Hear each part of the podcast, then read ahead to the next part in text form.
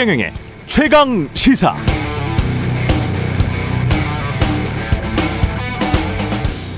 네, 이틀 전 국회 산업통상자원 중소벤처기업위원회의 손실보상법 입법 청문회 여야가 한 목소리로 손실보상법을 제정해야 한다고 주장했지만 기획재정부 예산실장이 반대했습니다. 반대 이유는 중복 지원이 될 수 있다. 형평성에 문제가 된다. 재정이 걱정이다. 이렇게 세 가지였습니다. 참 이상하죠? 중복 지원은 이번 코로나 위기 때 미국도 독일도 선진국 대부분들이 다 했고요. 형평성 문제는 처음부터 보편적 전면 지급을 반대하고 기준도 모호하게 만든 기획재정부 때문에 발생했던 것 아닙니까? 기준을 제대로 만든다고 이야기했었잖아요. 게다가 과거 대기업 재벌 힘들다고 공적 자금 1차, 2차, 3차 지원할 때는 지금처럼 중복 지원, 형평성 문제를 이렇게 심각하게 대놓고 드러내놓고 국회의원들에게 이야기했나요? 게다가 코로나19 이전에도 그랬지만 1년여가 지난 지금 한국 정부는 선진국들 가운데 가장 적게 돈을 쓴 축입니다. 반대로 한국의 가계는 이른바 선진국들 중 부채를 가장 많이 빌려 쓴 축에 속하게 됐습니다. 그러니까 가계는 빚 잔뜩 내서 위기를 버텨냈고 정부는 그 와중에 꿋꿋이 재정 건전성을 지켜낸 셈이 됐죠. 잘 된 건가요? 이렇게 가게는 위기 때마다 힘들면 그냥 허리띠 졸라 매고 자발적 애국심으로 금 모아서 나라에 갖다 바치다가 정말 그래도 지금처럼 더 힘들어지면 그냥 각자 도생해야 되는 겁니까?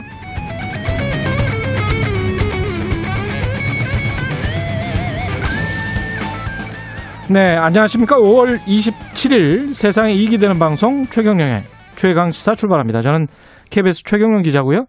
최경령의 최강시사 유튜브에 검색하시면 실시간 방송 보실 수 있습니다. 문자 참여는 짧은 문자 50원, 긴 문자 100원이 드는 샵 9730, 무료인 콩 어플 유튜브, 유튜브에도 의견 보내주시기 바랍니다. 오늘 1부에서는 열린민주당 최강욱 대표 연결해서 어제 있었던 청와대 5당 대표 오창 간담회 관련 이야기 들어보고요. 2부에서는 국민의힘 당대표 후보인 나경원 전 의원 만나보겠습니다.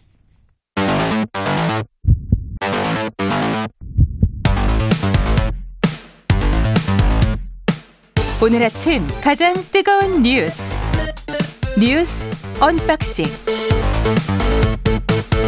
네, 뉴스 unboxing 시작합니다. 민동기 기자, 김민아 평론가 나와있습니다. 안녕하십니까? 안녕하세요. 백신 1차 접종자부터는 7월부터 야외에서 마스크를 안 써도 된다? 그러니까 6월부터는요. 예. 1차 접종자는 직계 가족 모임 인원 제한에 일단 얽매이지 않을 수 있고 요. 예. 가족을 만날 수가 있습니다. 예. 그리고 7월부터는 2미터 거리를 두지 않고 마스크 착용 없이 야외 활동을 할 수가 있고요. 접종 완료자 있지 않습니까? 예. 접종 완료자라고 하는 게 2차 접종 후 14일을 경과한 그런 사람을 말하는데 음. 각종 모임이라든가 다중 이용 시설 이용이 훨씬 더 자유로워지게 되는데요. 상반기 1,300만 명 1차 접종을 위해 정부가 꺼내든 유인책이라고 지금 평가를 하고 있는데 예. 일단 정부가 제시한 방역 조치 조정 방안을 보면은요. 6월과 7, 9월, 10월 이후에 3단계로 나뉘게 되는데 음. 일단 6월 말까지는 1,300만 명에 대해서 1차 접종을 마친다는 계획이고 예. 9월 말까지는 3,600만 명에 대해서 1차 접종을 마친다. 그리고 11월까지는 3,600만 명 2차 접종을 완료하겠다. 음. 이렇게 해서 이제 일상 회복의 단계를 차츰 높여가겠다라는 거고요. 70% 접종 완료를 달성한 12월 이후에는 예. 아, 이거 약간 꿈 같은 얘기인데요. 음. 실내 마스크 착용 의무를 완화하는 방안까지 검토를 하겠다라고 어제 밝혔습니다. 뭐 그렇게 될 수 있을지는 모르겠습니다만 지금 이스라엘 상황도 보면 뭐 실내 마스크를 이제야 이제 겨우 벗었죠. 그렇죠. 그게 한 70% 정도 되니까 그거를 이제 감안해서 그런 것 같고. 근데 이게 그 나라의 경우에는 어쨌든 음. 백신 접종률이 높아졌기 때문에 이제 그러한 조치를 적용했다라는 건데 지금 이제 이 이후에는 예. 아까 민 기자님이 꿈 같은 어떤 상황일 것이다라고 이제 전망한 예. 그 부분이 이제 그럴 수 있는데 지금 이제 인센티브를 주겠다라고 하는 것은 지금 백신 이 예약률이 낮기 때문에 음. 고령층의 지금 백신 접종 진행 상황 중에서 그래서 인센티브를 주는 방향으로 백신 접종 동의율을 더 끌어올려서 백신 음. 접종 속도를 높여야 된다. 이 문제 의식이 있는 거거든요. 예. 그렇게 되면은 사실 백신 접종이 충분치 않은 상황에서 이 초, 초기에 이 지금 말씀하신 이제 직계 가족 모임에 대해서 이 백신 접종이 완료된 사람은 숫자에서 빼준다든지 음. 그다음에 뭐 여러 가지 사적 모임에서 이러한 뭐 예외를 적용해 준다든지 이런 것들을 적용할 때 사실 이게 혼란이 생기거나 어떤 방역에 있어서는 오히려 좀 문제가 생길 수 있다 이런 지적들이 한쪽에 나오고 있어서 상당히 이거는 제도를 잘 설계해야 된다고 봅니다. 예를 들면 어디 이제 제가 가서 음식점에 가서 난 백신을 맞았기 때문에 음. 여기서 뭐 예를 들면은 이 직계 가족들과 이렇게 모여도 됩니다. 뭐 이렇게 주장을 한다고 할때 예. 그것을 어떻게 확인하느냐 이런 문서, 문제가 문서 같은 게 있겠죠. 전자문서도 있을 거고. 그러니까 뭐 모바일 애플리케이션이나 종이 증명서를 활용을 한다고 하는데요. 네. 음. 근데 그렇다 하더라도 조금 세부적으로 구체화할 필요는 있는 것 같아요. 음. 그러니까 예를 들면은 그 내가 그 모임을 가지는 그 장소에 음. 그러한 접종 접종을 받았다는 확인서를 확인할 수 있는 시스템이 있어야 되잖아요. 그렇죠. 그러니까 사람이 이렇게 어떤 사람이 다니면서 그 뭐 예를 들면 기차 탔을 때 표 검사하는 것처럼 뭐 네. 한번 봅시다. 뭐 이렇게 해서 이렇게 보는 방법도 있겠지만 예를 들면 아예 우리가 이제 어디 들어갈 때 QR 코드를 이제 찍을 때 그런 것처럼. 예, 그때 자동으로 이제 counting되는 그런 시스템도 도입해 볼 만한데 음. 근데 이제 이게 또 사실은 이게 다 잘 되려면 예. 이 어떤 업장을 운영하는 업주와 그다음에 음. 이제 손님과 우리 모두가 이것에 대한 어떤 신뢰를 가지고 신심을 가지고 사실은 해야 돼요. 그게 음. 아니라 정말 마음속 깊이 내가 가서 속여야겠다 이런 음. 마음을 가지고 만약에 이렇게 아, 이런 이 시스템에 접근을 하게 되면 사실 혼란이 또 발생할 수 있는 거거든요. 그래서 이 제도를 잘 만드는 게 중요하다 이런 생각입니다. 저는 이 논란을 계속 보면서 서양과 이 아시아권 국가들의 가장 큰 차이점이 우리는 개인의 자유에 관해 이걸 만약에 그쪽에서 요구하는 측도 민간 사업자들이잖아요. 그렇죠. 예. 민간 사업자들이 요구하는 것에 관해서 민간인 시민이 그걸 응해야 할 이유는 없거든요. 사실은 네. 헌법적 자유로 따지면. 그래서 미국은 그 논의부터 시작되거든요. 내가 왜 보여줘야 되는데? 내가 왜 1차 접종자, 미국도 지금 똑같아요. 그래서 똑같은 논의가 진행이 이미 됐죠. 아니, 왜 내가 보여줘야 되는데 그 논의부터 시작이 되거든요. 그래서 그 논의부터 시작이 되다가 우리처럼 아, 그러면 백신 안 맞은 사람도 대충 어떻게 뭉갤 수 있는 거 아니야? 이 논의로 지금 흘러가고 있더라고요. 그래서 그것을 나중에 이제 걱정을 하는데 우리 같은 경우는 후자를 먼저 걱정을 하는 참 문화적으로는 참 다른 것 같습니다. 지금 예. 지금 상황은 우리는 그 앞에 음. 말씀하신 우리가 음. 왜 보여줘야 되느냐라는 아주 기본권에 대해서는 그렇죠. 논의를 이제 안 하죠. 네, 빨리 아. 그냥 빨리 빨리 그 부분은 이- 지금 양해된 걸로 네. 넘어가고 네. 뭐 이렇게 논의하는 건데 한 음. 외신이 코로나 그 회복 지수 이런 거를 평가한 그런 보도가 있던데요. 그거 이제 한국에서 굉장히 회복 지수가 빠르다 이렇게 평가를 하면서 음. 그런 코멘트를 했더라고요. 자, 한국 국민들은 음. 방역 당국의 지침에 굉장히 협조적으로 잘 따르고. 있다. 이렇게 평가를 해놨더라고요. 미국도 백신을 이렇게 빨리 많이 맞지만 지금 하루 확진자가 급격하게 늘어나서 급격하게 줄어들어서 1년 만에 한 지금 3만 명 됐다는 건데 3만 명이면 우리 수준으로 따지면 하루에 한 4천 명 나오는 거예요. 4천 명에서 5천 명 나오는 겁니다. 근데 4천 명에서 5천 명 나오는 건데 너무 잘 됐다고 지금 상황이 예?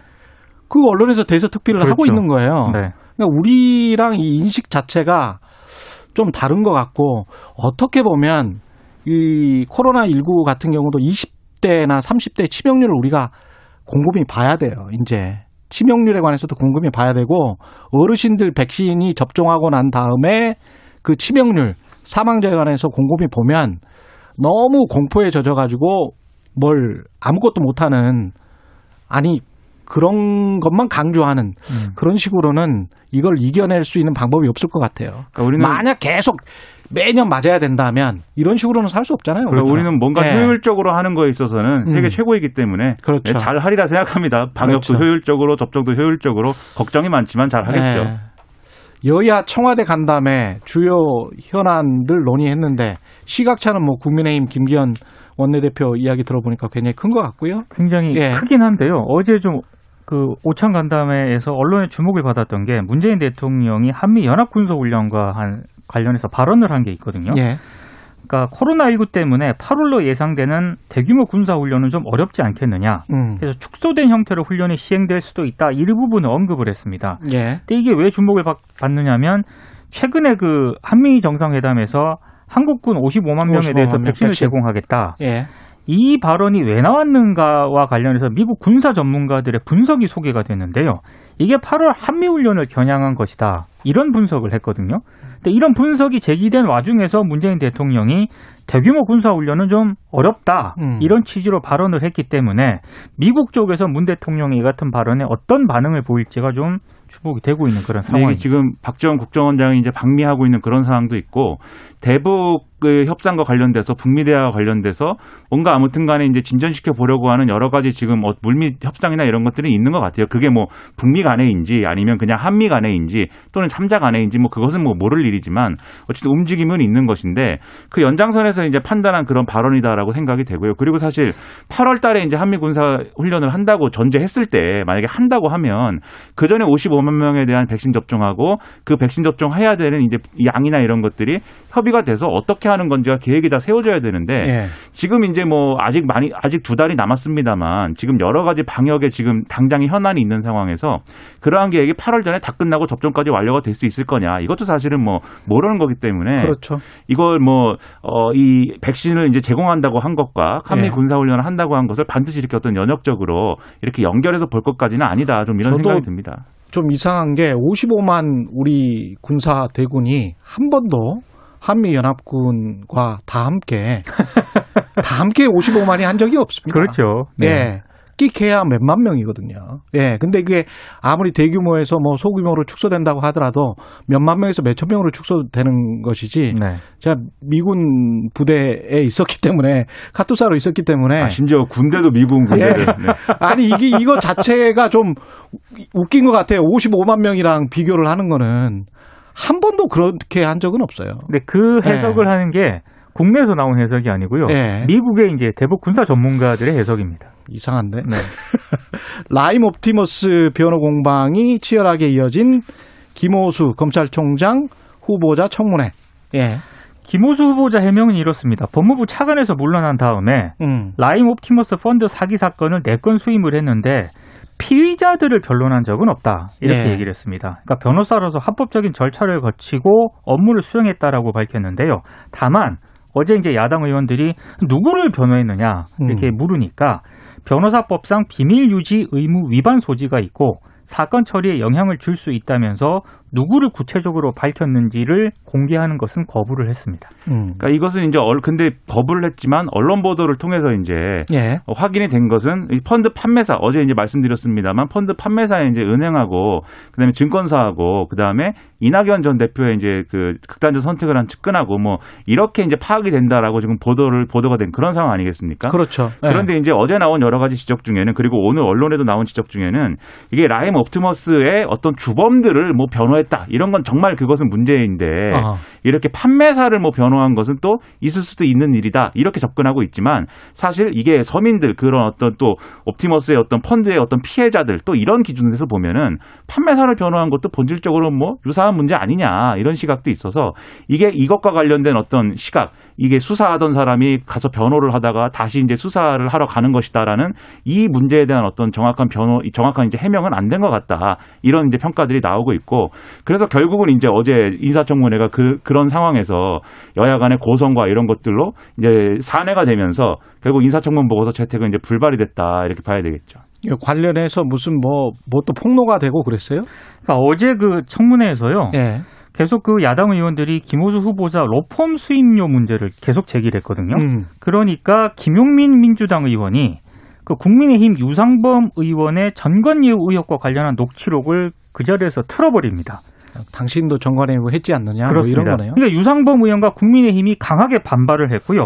분위기가 험악해지니까 민주당 박주민 의원이 이제 예. 위원장 직무대행을 맡고 있었는데 예. 오후 7시경 정회를 선포를 했거든요. 음. 근데 이제 8시 반쯤에 속개하기로 했는데 예. 국민의힘 의원들은 사과해라. 그러면서 청문회에 복귀할 수 없다면 입장을 안 했고요.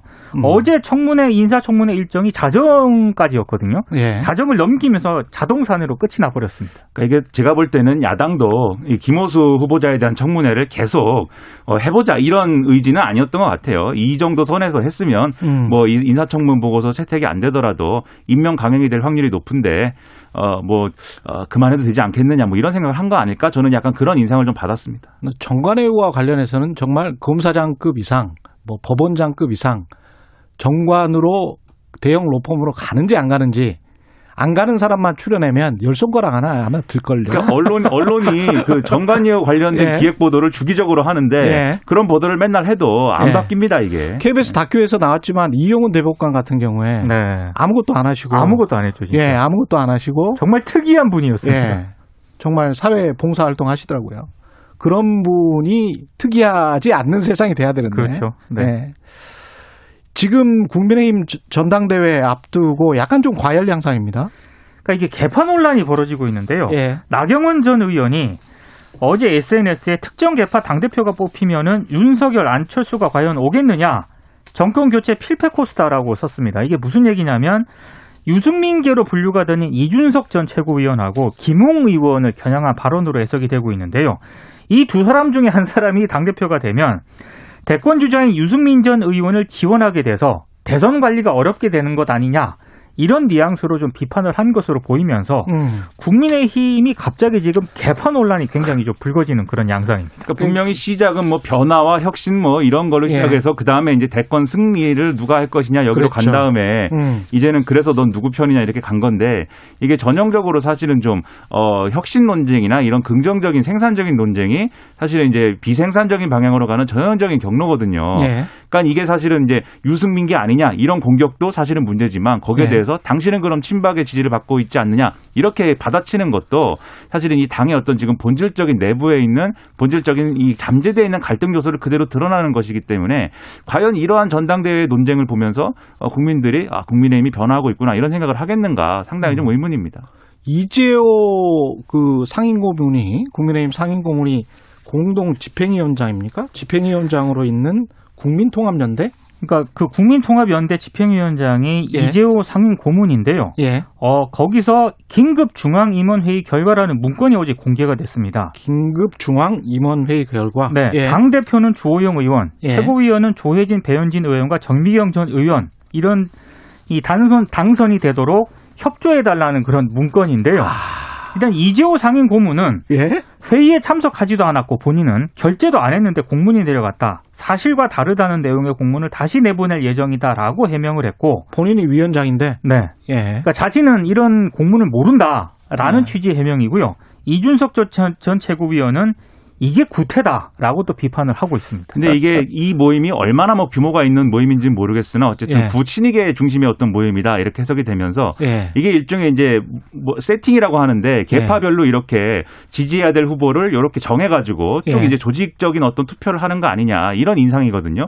근데 이 모임뿐만이 아니라 각 개파별로 각 지역별로 아마 이런 이제 어떤 투표 지침이나 이런 것들이 있지 수 않을까 있죠. 있지 그렇죠. 않을까라고 추정을 하고 있습니다. 저 같은 경우도. 이 친이게 맞아요. 제가 국민통합연대 홈페이지 가가지고 원로 자문단을 쭉 뽑아봤는데 김경환 전 법무부 장관, 윤중현 전 기재부 장관, 이만희 전 환경부 장관, 정정길 전 대통령 비서실장, 정종환 국토해양부 장관 전부 이명박 정부 때 잘 나갔던 분이네요. 비서실 있었던 분들이랄지 대통령 저 장관했던 분들, 대통령 비서실에 있던 분들 다 이런 분들이에요. 원로 자문단이. 네. 그렇죠. 이런 분들 위주예요.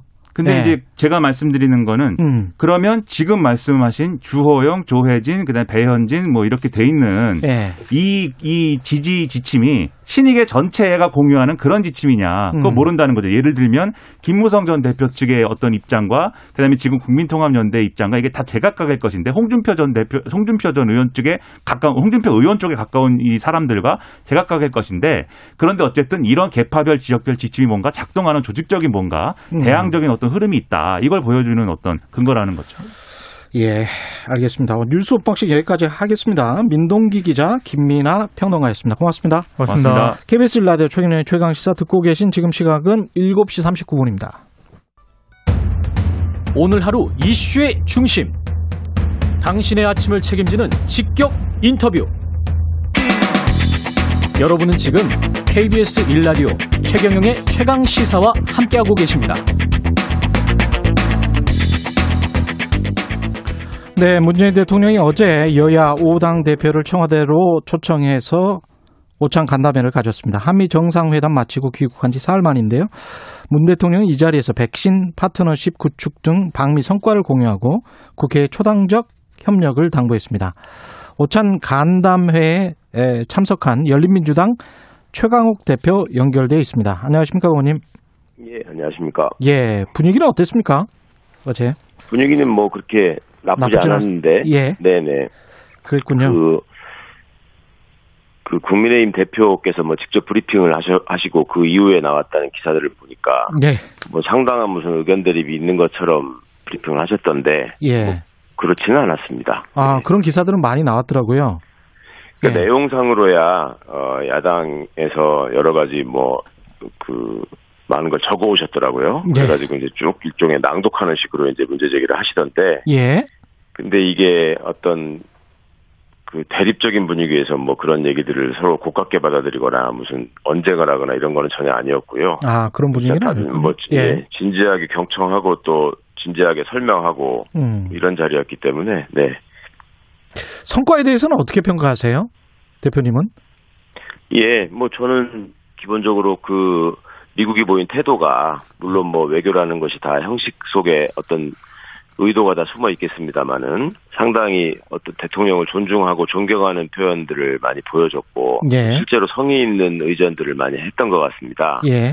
그게 이제 어제도 말씀을 그 자리에서 드렸지만 단순히 어떤 대통령에 대한 존중보다는 그 존중으로만 이해하기보다는 우리 그 시민들이 그간에 성, 이뤄낸 그 놀라운 민주주의의 성취 뭐 이런 것들 더하기 그다음에 한국이 그동안에 코로나 방역이나 여러 가지 경제 성장 면에서 보여왔던 그 성과 뭐 이런 음. 것들에 대한 존중 아니었나 이렇게 저는 생각합니다. 그리고 내용 면에서도 어 백신 문제도 그렇고 뭐 미사일 문제도 그렇고 그다음에 한미 동맹 문제에서도 그렇고 시- 어, 예전에 비해 상당히 다양한 분야에서 새로운 접점들과 또 가능성들을 많이 발견하는 협의들이 있었기 때문에 예. 성공적이었다고 평가 했습니다. 네. 문재인 대통령도 그렇게 평가를 하신 것 같은데 어떻게 네. 보세요? 백신 확보 위탁 생산과 관련해서는 대표님은 어떻게 보십니까? 그 국민의힘 그- 같은 경우는 더 많이 어떤 물량을 확보를 했어야 되는데 그걸 네. 못했다 이렇게 지금 비판하잖아요. 뭐 국민의힘뿐만 아니라 국민의당도 물량 얘기를 많이 하시던데 예. 그 얘기가 이제 어 대통령 입장에서는 제일 좀 어찌 보면 답답해 하시고 좀 길게 설명하는 내용이었습니다. 아, 예. 설명하신 것 같은데요. 예. 그러니까 지금 뭐 예를, 뭐 예를 들면 뭐 백신 수합을 왜 안 해왔냐. 그렇죠. 뭐 예. 왜 왜 그 55만 주 도수 그러니까 군인들에게만 그게 되느냐 뭐 이런 식의 그 비판을 하시던데 예. 그 그거는 우리가 백신을 처음에 이제 들여오기로 하- 시작할 때 또 계약할 때 이것을 이제 계속 일각에서 문제를 제기하지 않았습니까? 예. 뭐 백신이 안전하냐, 뭐 그걸 믿을 수 있냐부터 시작해가지고 나중에는 이제 그게 다 그 들어올 수 있냐, 뭐 물량이 제대로 있는 거냐, 뭐 이런 것들에 대해서 온갖 지점에서 지금 문제를 제기했었기 때문에 예. 그간에 이게 이제 모든 생산된 물량을 쌓아놓고 있는 창고에서 들고 오는 게 아니라 다 계약에 의한 이행 과정이지 않습니까? 예. 그래서 그 계약에 대한 이행 과정을 확실히 하기 위해서 여러 장치를 만들었고 음. 그것이 와- 완비되지 않은 상황에서 혹시 혹시 모를 비상사태를 대비해서 수압 얘기도 잠깐 나왔었는데 예. 지금은 그런 상황이 전혀 아니라는 겁니다. 그러니까 음. 시기별로 들어올 물량이 확정이 돼 있고 확정이 돼 있다. 예. 네네. 그리고 지금까지 들어온 양을 보더라도 예정된 기일에 예정된 양이 들어오지 않은 적이 한 번도 없다. 음. 그러니까 6월 말까지가 아, 생각보다 약간 그 생산량이나 여러 배분이나 이런 문제 때문에 기대보다 약간 부족하게 들어온 면이 있다고 느끼실지는 모르겠는데 예. 지금 국민이 충분히 맞을 만한 양이 예, 계약 물량으로 완전히 확보돼 있고 예. 그러니까 지금은 백신 확보 물량을 걱정하실 때는 아니고 예. 이거 이제 얼- 어떻게 빨리 우리가 접종을 해서 어, 어, 신속하게 집단 면역에 도달할 것이냐 그 부분이 지금 중요하다 중요한 시기이다라는 설명을 여러 번 하시더라고요. 음. 근데 그거를 계속해서 좀 이렇게 받아들일 의사가 없이 이해를 하시더라고요. 예. 그 김기현 원내대표 같은 경우에 당대표 권한대행 같은 경우에 백신에 대해서 대통령께서 안심해도 된다 믿어달라는 말씀만 하셨는데 네. 대통령께서 충분한 인식을 하셨으면 좋겠다고 또 다시 이제 우려를 했단 말이죠. 그리고 그래서 예. 예. 그리고 이제 그 공정한 선거 관리를 위해서 장관들을 바꿔라 이런 이야기도 있었습니까? 그렇습니다. 그 얘기도 좀 뜬금없긴 했는데 예. 일단 백신 문제부터 말씀을 드리면 예. 또 이제 현장에서 말씀을 드렸지만 계속 이제 공급 물량에 대해서 안철수 대표나 김기현 대표나 이런 분들이 걱정을 하셨어요. 예. 그래서 제가 거기서 드린 말씀이 그렇다면 결국 공급 물량에 대한 것만 어느 정도 어, 확보가 되면 음. 그다음 그러니까 공급 물량을 걱정하는 것은 빨리 들어와야지 우리 국민들이 빨리 맞는다 그렇죠. 이거 아니겠습니까? 예. 그러니까 그러면은 공급 물량 부분은 정부의 노력이나 설명을 못 믿는다고 하더라도 일단 들어오는 물량을 보면 알잖아요. 예. 그러니까 물량이 들어오게 되면 그 다음에는 국민들께서 이제 다른 걱정 없이 괴담에 현혹되지 말고 음. 요즘 이제 그 백신 부작용이나 뭐 이런 거에 대해서도 온갖 또 괴담들이 설치고 있지 않습니까? 예. 그러니까 차라리 그 들어온 확보된 물량에 대해서는 빨리빨리 신속하게 접종이 이루어질 수 있도록 국민 여러분들께 좀 이렇게 어, 안심하시고 접종을 빨리빨리 받으시라 음. 이런 그 의견이라도 모읍시다. 의원분들도 좀 같이 맞자. 예. 아니요, 이제 그 우리 오당 대표가 모인 예, 자리에서 예, 예, 예. 이 이제 공급 문제에 대해서는 뭐 이견이 있다고 하니 그렇다 치고 음. 공급을 얘기하는 것은 접종 때문에 얘기하는 그렇죠. 거니까. 예. 네, 접종에 대해서는 좀 다른 달리 달리 걱정하시는 일이 없게 음. 이 연락이 오고 또 상황이 되면은 빨리빨리 맞으셔가지고 그렇죠. 예. 지금 이제 예, 국민의 70%가 어떤 예, 달해야지 집단 면역이 이루어진다 이렇게 말씀들을 하잖아요. 예. 그리고 70%의 집단 면역이라는 게 70%의 접종만으로 이루어지는 건 아니고 그 마- 더- 그보다 더 많은 분들이 접종이 돼야지 예. 혹시 면역 저기 저기가 발, 발현되지 않는 분들을 포함해서 이제 70%가 되는 거 아니겠습니까? 예.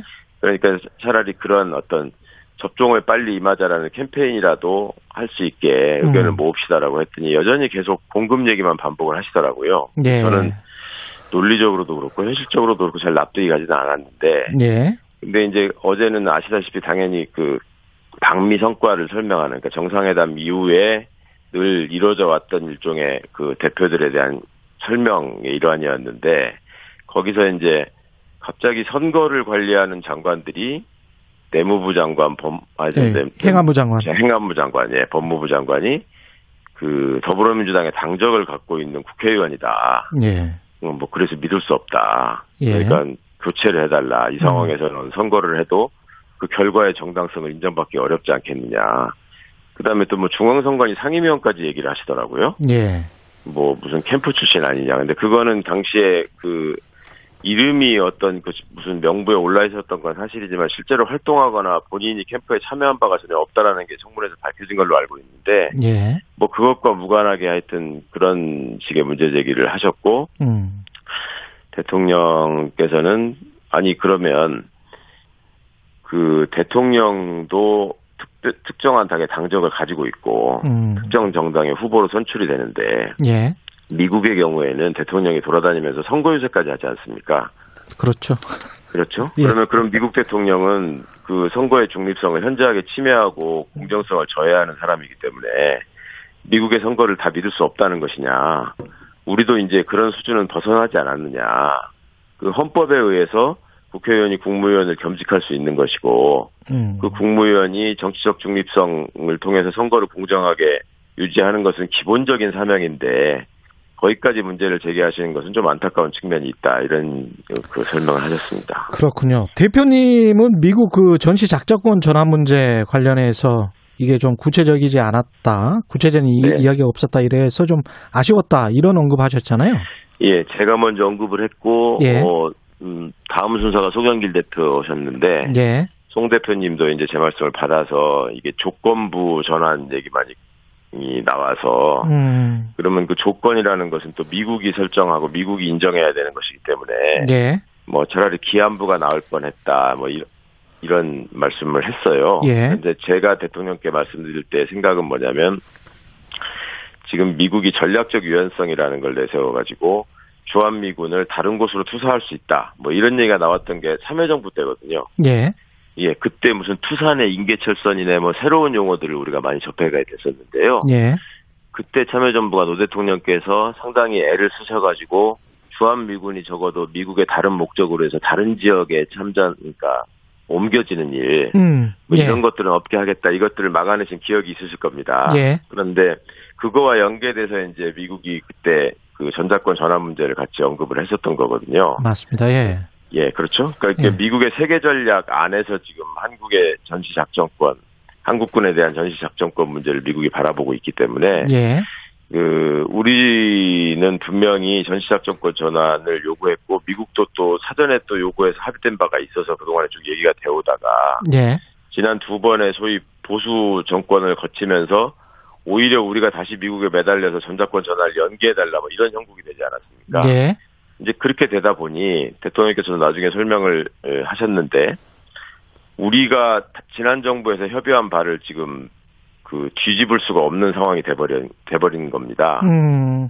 음, 우리가 알겠습니다. 먼저 저 자신 예. 예예 예, 미루자고 예. 했었기 때문에 예. 그러니까 예. 이제 그런 어려움이 있다. 그거를 설명하셨고. 예. 네네. 근데 이제 그 전에 저는 그렇다 하더라도 하여튼 전시 작전권 전환 문제에 대해서 미국이 뭔가 음. 성의 있는 그 태도를 취해야 한다. 왜냐하면 양국 간에 합의가 있었고 미국이 먼저 꺼낸 얘기 아니었습니까? 알겠습니다. 우리는 예, 예. 계속 어, 생각하고 있었던 문제였지만 예. 그러니까 그렇다면은 미국이 향후의 플랜에 대해서 음. 조금 더 적극적으로 설명을 하고 또 조건의 진단이나 성취의 문제에 대해서도 어 조금 더 현실적인 얘기를 했으면 좋았을 뻔 했는데 알겠습니다. 그게 이제 예. 선언 차원에 머물렀다 이런 거죠. 예, 3분밖에 안 남아서 김호수 검찰총장 후보자 인사청문회 지금 막 진행 중인데요. 법사위원이시기도 하니까 어떻습니까? 네. 어제는 어땠습니까?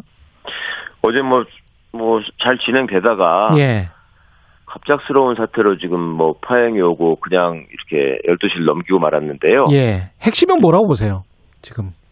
글쎄 지금 저는 그 국민의힘의 태도를 좀 잘 이해하기가 어려웠습니다. 그러니까 청문회는 다들 아시는 것처럼 특히 야당이 본인들의 어떤 문제 의식이나 이런 것들을 드러낼 수 있는 장 아니겠습니까? 예. 그런데 7시쯤에 벌어진 그 일종의 그 해프닝 때문에 예. 그러니까 그 정관 특혜 문제를 제기하느라고 유상범 의원에 관한 뉴스를 김영민 의원이 그렇죠. 인용을 했고, 네 그거에 대해서 유상민 의원이 유상범 의원이 신상 발언을 했고 그 부분에 진위에 대해서 김영민 의원이 다시 설명하는 과정에서 조수진 의원, 조수진 의원이 발언권을 얻지 않고 계속 이제 그좀 일종의 막, 막말을 좀 했습니다. 그러니까 음. 그게 이제 김영민 의원이 들릴 수밖에 없었고요. 예. 그러다 보니 이제 그렇게 눈을 부릅뜨고 쳐다보지 말라는 뜻으로 이제 했던 얘기인데 음. 이걸 어, 어, 이유로 삼아서 이게 회의를 그 사과하지 않으면 들어오지 않는다 예. 이렇게 얘기를 했는데 이게 이제 조수진 의원과 김용민 의원 간의 관계가 지금 어제 처음이 아니고 예. 그 전에도 계속 두 분 간에 이제 쌓여왔던 일들이 있었거든요. 음. 그러니까 그렇다면은 양측 다 일종의 앙금을 풀고 음. 서로 이제 유관 표명을 하고 새롭게 시작하는 뜻에서 이제 회의를 빨리 하자.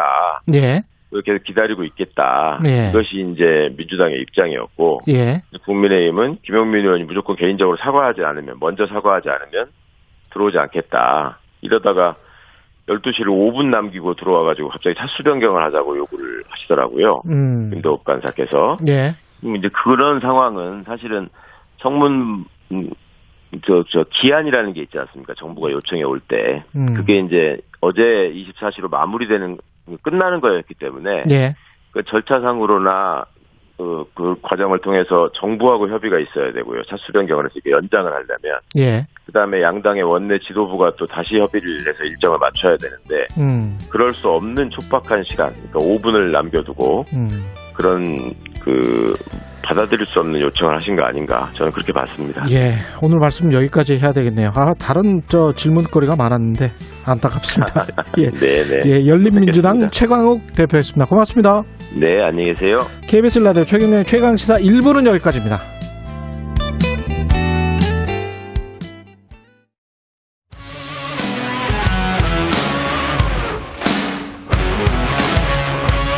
오늘 하루 이슈의 중심 최경영의 최강 시사.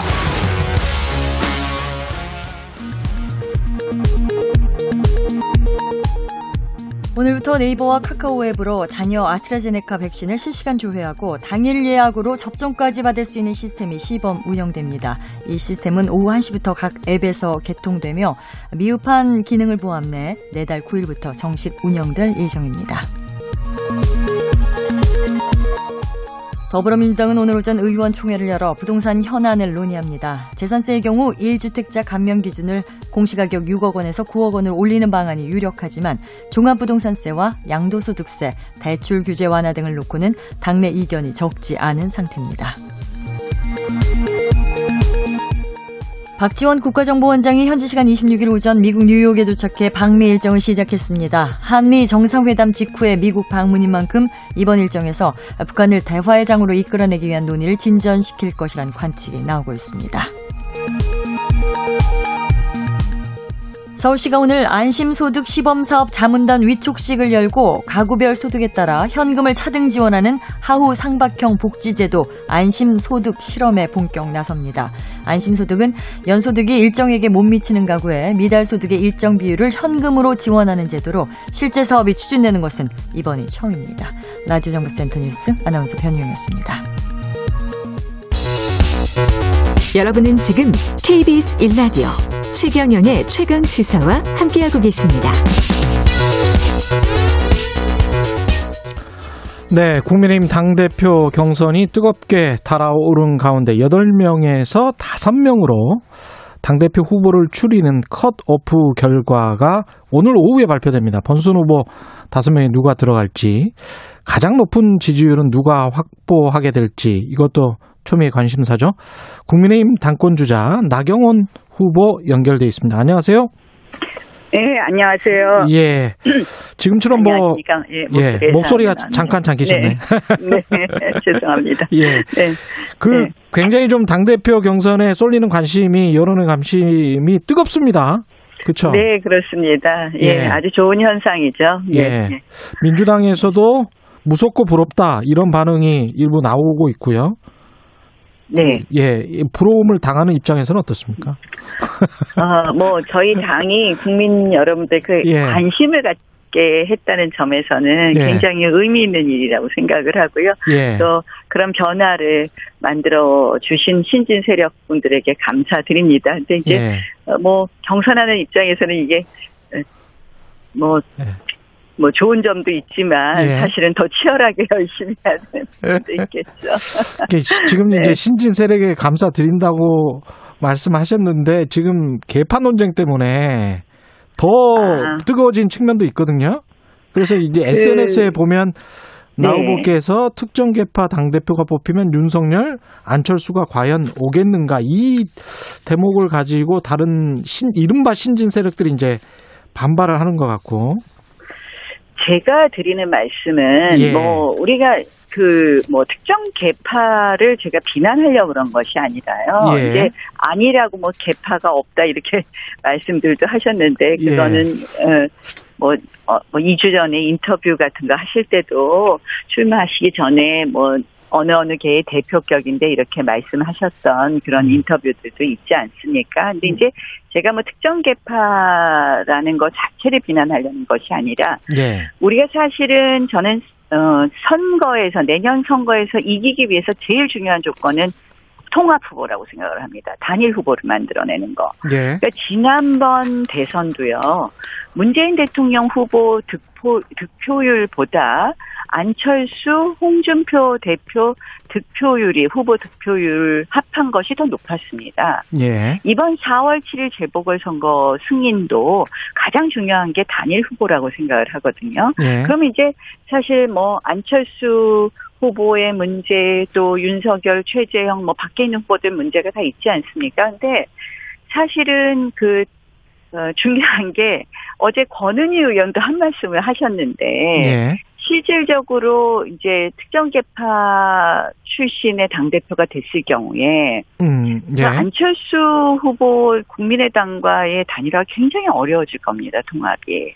뭐 어. 어제 권은희 의원이 노골적으로 말씀을 하더라고요. 그래서 예. 그 문제도 있고 예. 또 이제 두 번째는 밖에서 오는 분들은 어쨌든 이게 공정한 경선이 돼야 되는데 하는 그런 게 제일 공정한 경선이 아닐까봐 음. 그런 것에 대한 의구심이 제일 많지 않겠습니까? 예. 이 당에 들어갔는데 내가 이용만 되는 거 아닐까 이런 생각들이 많으실 텐데 예. 특정 대통령 후보를 어와 가까운 당 대표가 됐을 경우에는 음. 그런 부분을 불식시키기 어렵고 네. 그렇다면 통합 후보, 단일 후보를 만드는 것이 어렵지 않겠느냐. 그런 저는 그런 기호를 말씀을 드린 겁니다. 특정 후보를 언급하신 거는 지금 이준석 전 최고를 생각할 수밖에 없는데요. 권은희 의원까지 이제 연계해서 말씀하셨으니까. 두 명이 나왔죠. 이제 네. 특정 개파에서는. 예. 뭐 소위, 이준석, 소위 김웅. 특정 개파에서. 예. 왜냐하면 이제 그, 그니까 개파 같은 것 자체를 제가 어, 뭐 비난하는 것이 아니라 다시 말씀을 드리면 예. 이제 그 개파는 어느 특정 대통령 후보를 지금 밀고 있잖아요. 네. 그러면은 아 다른 후보들이 공정하다고 생각하고 들어올 수 있을까? 아. 저는 이제 그 걱정을 말씀을 드린 거죠. 결국은 예. 당 대표가 야권 통합 당 대표가 돼야 될 텐데 잘못해서 야권 분열의 당 대표가 되는 어떤가 안 된다. 어떻게 해야 할까 예. 하는 그런 걱정을 말씀을 드린 겁니다. 이, 이준석 전 최고 같은 경우는 이준석 후보 같은 경우는 친박계 구친박계 전폭 지원을 받고 있는 나경원 후보가 대표가 되면 윤석열 총장이 상당히 주저할 것 같습니다. 이렇게 SNS에 썼고요. 김웅 뭐- 의원 같은 경우는 아, 존경하는 나경원 후보님 존재하지도 않는 개파를 꺼내서 후배들을 공격하고서 용광로 정치가 가능하겠습니까? 이렇게 반격했단 말이죠. 아, 제가 뭐 거기에 대해서 일일이 말씀을 드릴 필요는 없고요. 없고, 예. 제뭐 뭐 보니까 요새 뭐 친이계는 누구를 지지한다 뭐 이런 이야기들이 막 나오는데 그거는 또 어떻게 뭐- 생각하세요? 아유, 저는 뭐 사실은 예.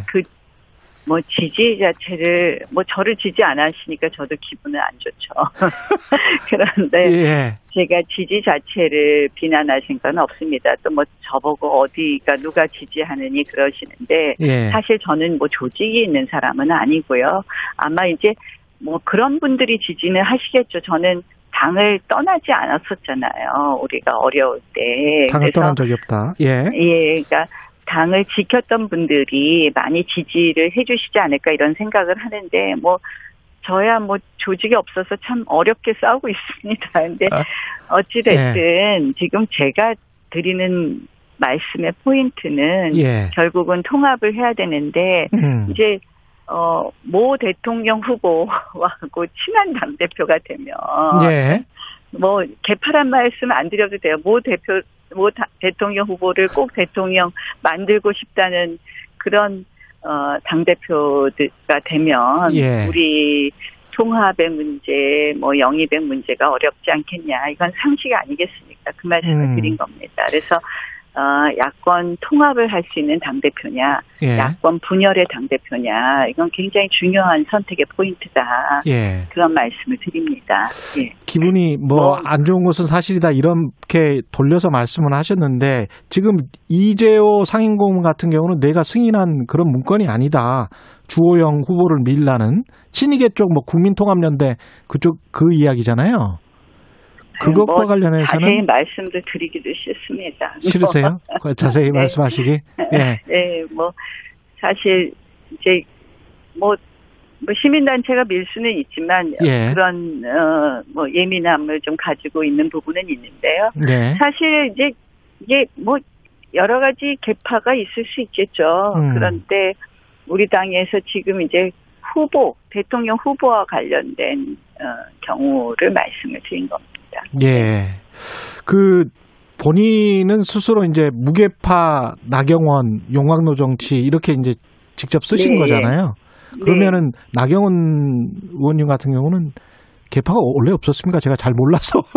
아, 제가 원래 없었습니다. 아, 그 몰랐어요, 저는. 아, 예. 그 예. 예전에 이제 저희가 친일 친박의 개파가 가장 오랫동안 우리 당의 문재인 개파로 개파 예. 논쟁의 핵심이었는데요. 사실은 이제 지금 친일 친박이라는 개파는 대통령 후보를 가지고 있지 않죠. 그래서 음. 어, 지금은 사실 의미도 없다고 생각을 하고요. 예. 이제 그것이 시작된 것은 2007년 대통령 경선 때 예. 어, 이명박 대통령 캠프나 박근혜 대통령 캠프에 들어간 분들을 중심으로 해서 친이 친박으로 나뉜 거거든요. 예. 제가 그때 캠프에 들어간 적이 없어서 예. 사실은 제가 17대 비례대표 하다가 18대 공천도 어렵게 받았고요. 예. 19대 공천 때는 아예 공천 안 준다 그래서 제가 한 2년 쉬었었습니다. 음, 그러다가. 험진 예. 동작에 출마할 사람이 없어서 음. 어, 뭐 저한테 기회가 오게 된 거죠. 예, 예. 그래서 뭐뭐꼭 이 그래서 지금 시기에는 예. 어떻게 보면 이런 점에서 좀 예. 공정하게 중립적으로 어, 할 수 있다는 그런 믿음을 줄 수 있다고 생각을 하고요. 예.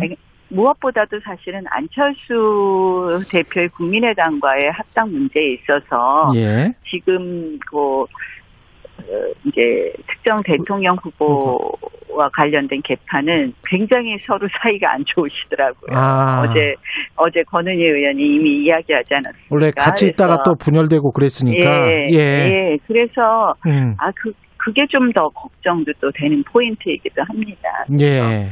사실은 어쨌든 다 하나로 만들어서 우리가 통합 후보를 만들어야 되잖아요. 그렇죠. 래서 예. 예, 예. 그래서 내년 정권 교체에서 가장 중요한 거 음. 결국은 야권 단일 후보, 통합 후보를 만드는 데 있어서 아, 좀 특정 대통령 후보하고 친하면 좀 그런 어려움이 있겠다. 음. 그런 우려를 말씀드린 겁니다. 예. 신진 세력의 어떤 뭐 도약이나 이런 거를 환영하시기도 했지만 당 밖의 홍준표 의원 같은 경우는 이번 야당 전당대회 화두는 대선 공정 관리와 당 혁신할 사람을 선출하는 선출하는 선거다.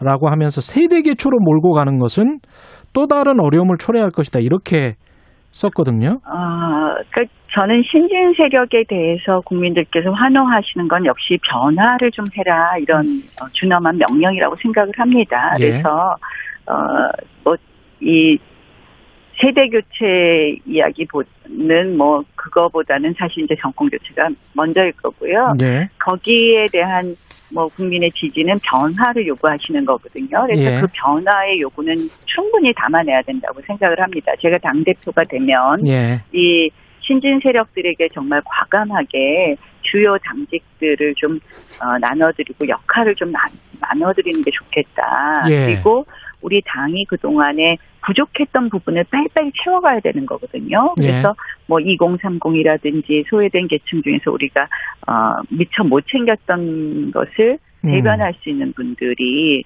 그 어, 움직일 수 있는 공간을 늘려드리겠다. 그래서 제가 요새 고민한 것 중에 하나가 예. 세대 이야기 자꾸들 하셔서 이 모든 당직을 청년과 공동으로, 그러니까 이 청년 대표 공동 당직제를 좀 만들어 볼까 이렇게 생각을 합니다. 아, 그러니까 그래요? 예. 예, 예, 예. 그래서 그렇게 한다면 조금 더 우리가 젊은 어, 사람들의 목소리를 우리 당이 반영하는 데도 도움이 되지 않을까. 그래서 대변인도 대변인, 청년 대변인, 뭐 음. 사무총장도 청년 사무총장 이런 식으로 예. 모든 당직을 청년 대표 공동 당직제로 어, 아하. 운영하는 것을 검토하고 있습니다. 공동 당직제라는 거는 그러니까 같이 사무총장을 하는 거죠. 그러니까 두 명이 사무총장이 있는 거네요. 예, 예, 예. 그러니까 예. 더블이죠. 한, 예. 한마디로 모든 double post. 예. 네, 네, 예. 예. 그럼 예, 이준석 전 최고 같은 경우는 만약에 지금 현재 1위로 뭐 가다가 만약에 나경원 전 대표께 떨어지면 나경원 네. 전 대표에 밀려서 떨어지면 이준석 전 최고도 기용하실 마음이 있으세요? 어, 당연히 포용해야죠. 얼마나 예. 중요한 그 귀한 자산입니까? 예. 저는 아, 이번에 이렇게 용기 있게 도전하는 분들 정말 칭찬드리고 싶고요. 예. 그분들에게 정말 주요한 역할들 다 맡겨드리고 싶습니다. 예. 그것이 저희 당의 변화와 또 혁신의 상징이 될 거라고 생각합니다. 그런 지금 일종의 이제 double post제로 쇄신과 혁신에 대한 요구를 담아내겠다 이런 말씀이시네요. 네, 네, 예, 그렇게 하겠습니다. 예. 그 다음에 당대표 경선룰과 관련해서 저도 이렇게 돼 있는지는 몰랐는데 당원 여론조사 지역별 할당이 조사 대상 인원의 1000명 중 호남 지역 배정 인원이 0.8%면 호남 인구 대비로 봤을 때도 이게 좀 너무 적은 거 아닌가요? 그게 이제 당원 여론조사이니까요. 네. 당원의 직접 투표가 안 되니까 이제 당원이 전체 당원 중에서 호남 당원이 차지하는 비율이 2%인가 봅니다. 그래서 아, 아, 그러니까 아, 전체 적었군요. 당원 중에서 예. 음. 대구 경북 당원들은 몇 프로 그러면 이제 음. 그걸 그런 식으로 음. 아마 할당을 한 것이다. 그래서 어, 국민 여론조사를 그렇게 했다면 우리가 어, 있을 수 없는 일이지만 예. 당원 여론조사는 전체 당원 중에서 서울 경기 당원이 차지하는 비율에 따라서 이렇게 배정을 하고 그런 거 라고 보여지고요. 그래서 예.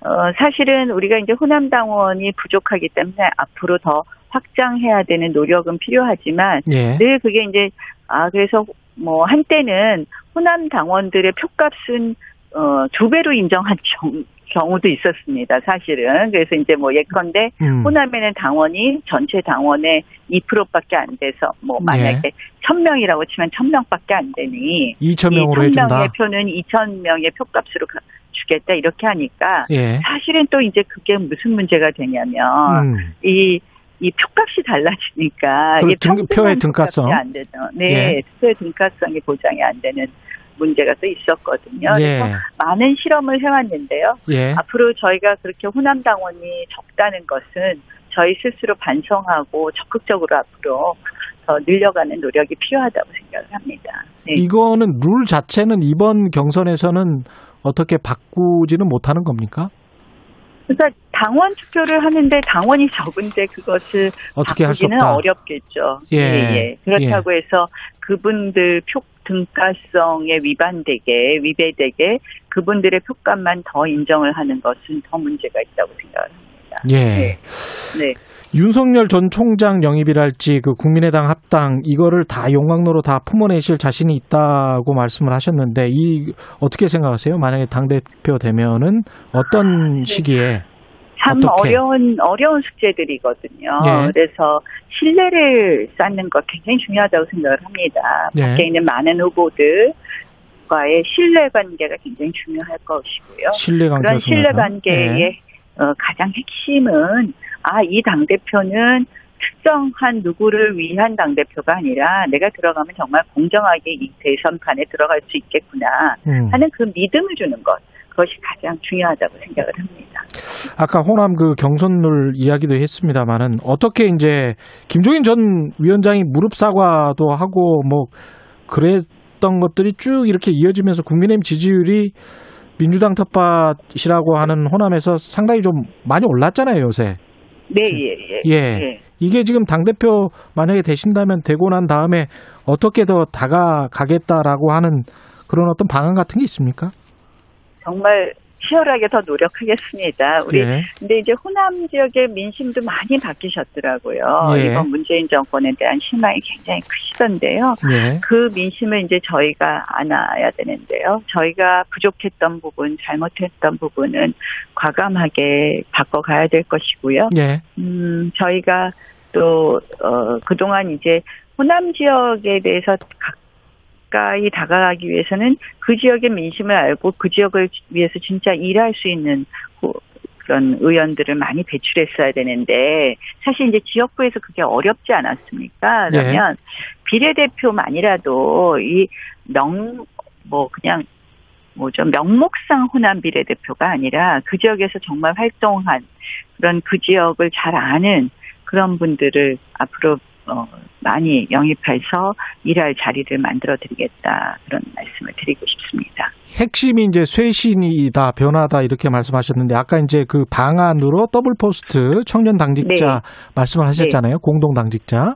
네. 예. 또 다른 뭐가 있을까요? 마지막으로 좀 마무리를 좀 지어 주시죠. 예. 뭐 아무래도 이제 우리가 그 쇄신에서 정책 쇄신도 필요한데요. 예, 정책. 저희가 부족했던 정책 쇄신들 지금 이제 뭐 2030들이 분노한 그 민심을 조금 우리가 담아낸 거는 있어요. 예. 그런데 그분들에게 아 이게 솔루션이야 하는 부분에 대해서는 부족한 거거든요. 예. 결국 그분들에게 솔루션을 제, 그 제시하는 그런 정당으로 정책 쇄신 해 나가도록 하겠습니다. 알겠습니다. 오늘 여기까지 듣겠습니다. 말씀 감사합니다. 네, 고맙습니다. 네, 국민의힘 당권주자 나경원 전 원내대표였습니다. 공정, 공익, 그리고 균형. 한 발짝 더 들어간다. 세상에 이익이 되는 방송. 최경영의 최강 시사.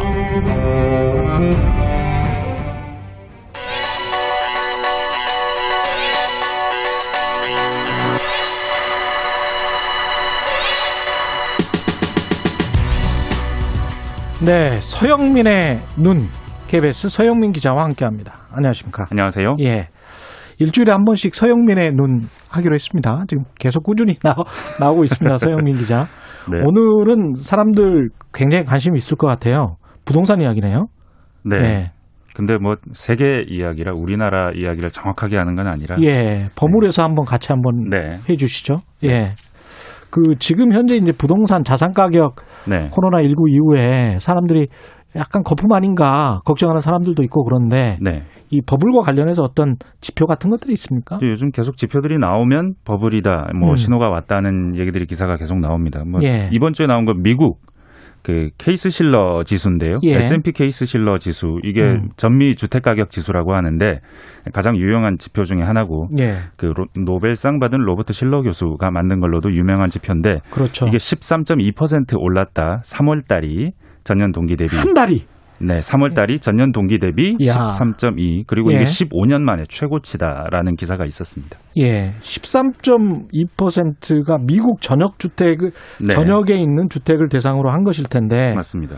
대단 대단한 것 같은데요. 13.2%면 근데 사실 저는 이게 13.2, 뭐 10% 이러면 전 숫자 자체는 감이 잘 안 오거든요. 예. 그래서 흐름, 추이를 좀 보면 이게 그렇죠. 좀 의미가 있던데요. 예. 케이스 실러 지수 유명해진 게 이 실러 교수가 음. 2008년 금융 위기를 예견했다거나 아니면 주택 가격 지수로 분석을 했다거나 그리고 주택 가격 지수가 이거 선행 지표 역할을 좀 할 수 있었다. 붕괴, 집값 붕괴. 음.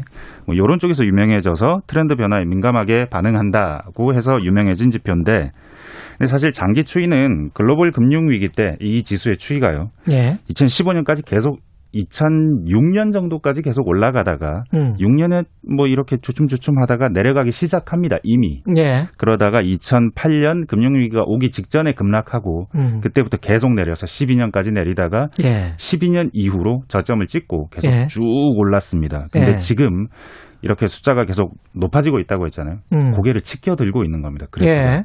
변곡점이 위로 올라가고 있는 상황인 음. 거죠. 근데 이게 그래프만 보면 이게 네. 추세가 네. 뭐 과거를 가지고 이제 분석을 하는 거기 때문에 네. 이게 앞으로 미래에 더 올라갈까? 이 그래프를 보고 네. 아니면 떨어질까? 이거를 우리가 참 예측하는 게 네. 굉장히 힘들단 말이죠. 일단 시- 예. 이 그래프를 만든 실러 교수는 음. 최근에 인터뷰를 했습니다. 아, 그래요? 네, 이 인터뷰 얘기 들어보면 100년간 미국 집값이 이렇게 높았던 적이 없다. 굉장히 높다라고 일단 선을 그었고 음. 저금리만으로는 설명이 안 되고 비이성적 과열이 있다 했습니다. 여기서 포인트는 비이성적 과열입니다. 예. 이 양반 노벨상 받은 게 예. 비이성적 과열에 대한 분석입니다. 비합리적인 시장 움직임이 음. 인간의 비합리적인 선택으로부터 나온다. 요걸 부동산 시장으로 설명을 한 분이거든요. 그렇죠. 예. 그래서 이 말이 의미심장하고 그리고 음. 2003년 예. 지금이 2003년 같다라고 합니다. 2003년. 네, 금융위- 2003년에 네. 어떤 일이 있었죠? 2003년에 어떤 일이 있었다기보다는 예. 그로부터 몇 년 뒤에 무슨 일이 있었나 이 예. 차원에서 보는 것 같아요. 아, 2007년, 2008년에 우리가 금융위기가 있었으니까. 네. 이때 완전 아. 2003년에 절정을 치고 뭐 집값이 계속 치솟다가 음. 2003년을 변곡점으로 서서히 서서히 줄어들다가 2005, 6년쯤부터 떨어지기 시작한다는 거죠. 그렇죠. 그러니까 지금 예. 당장은 굉장히 올라가고 계속 올라갈 것 같지만 음. 5, 6년 이후를 보면 떨어져 있을 가능성이 있다. 이 얘기를 하고 싶은 겁니다. 왜냐하면 인간의 비이성적인 과열의 구조가 그렇다. 내가 잘 안다. 음. 뭐 이런 얘기인 거죠. 예.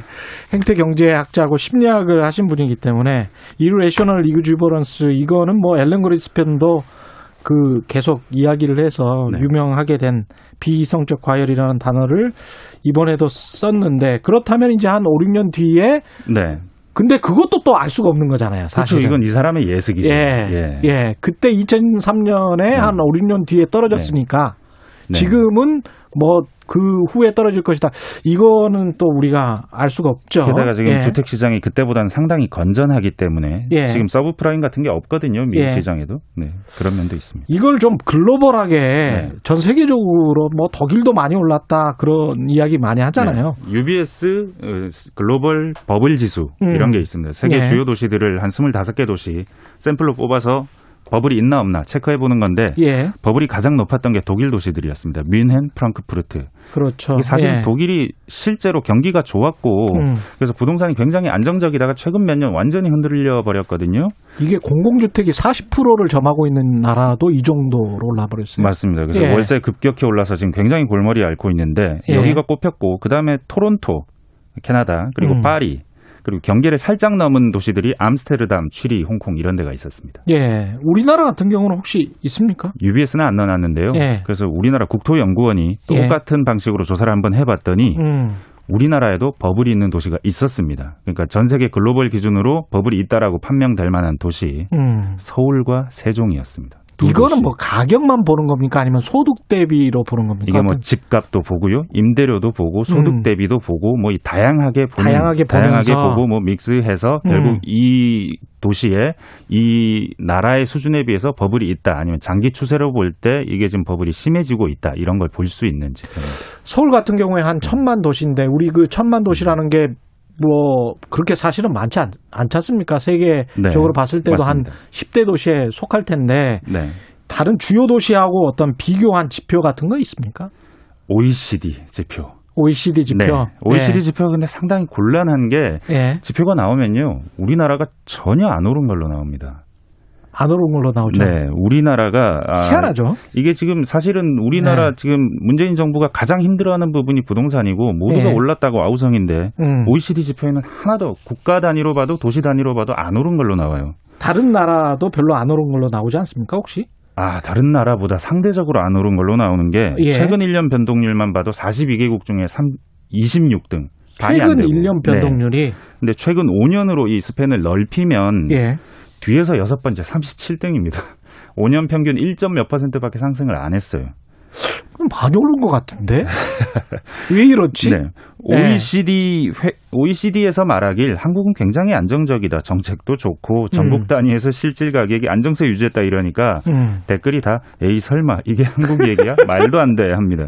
이게 지금 뭐 아까도 말씀드렸다시피 이게 예. 실패했다는 부분에서 이렇게 나오니까 그런데 예. 어떤 사람은 또 통계 자체를 우리나라가 OECD에 주는 통계가 잘못된 거 아니냐라고 음. 하는데 그 논지들을 좀 읽어봤는데 예. 아주 설득력 있지는 않고 예. 제가 또 이 지표가 맞다 아주 훌륭한 지표다라고 말하기엔 제가 지식이 부족하고 요 부분은 살짝 얘기하기 조금 어렵긴 합니다. 그 서영민 기자 고민되는 부분인데 저도 이거 네. 이 통계를 보면서 네. 되게 고민되더라고요. 네. 왜 그런 것 같습니까 이게 일단 물가 수준 물가 수준 80 OECD가 놓은 그래프 한국은 얼마나 안정적이냐 보면 OECD 평균과 한국은 현격하게 차이가 나고 한국은 오히려 마이너스입니다. 아. 86년에 비해서. 예. 근데 86년의 한국과 지금의 한국 35년 사이 경제가 20배 커졌어요.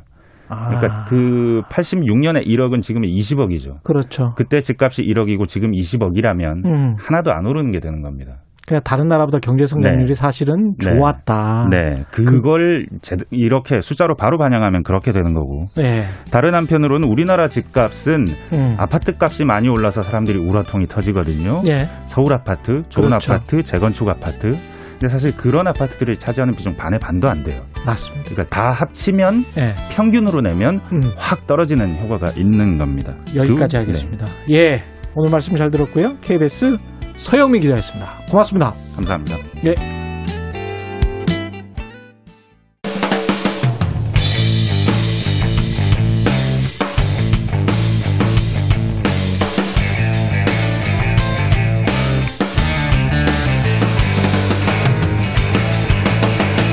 최경영의 최강 시사.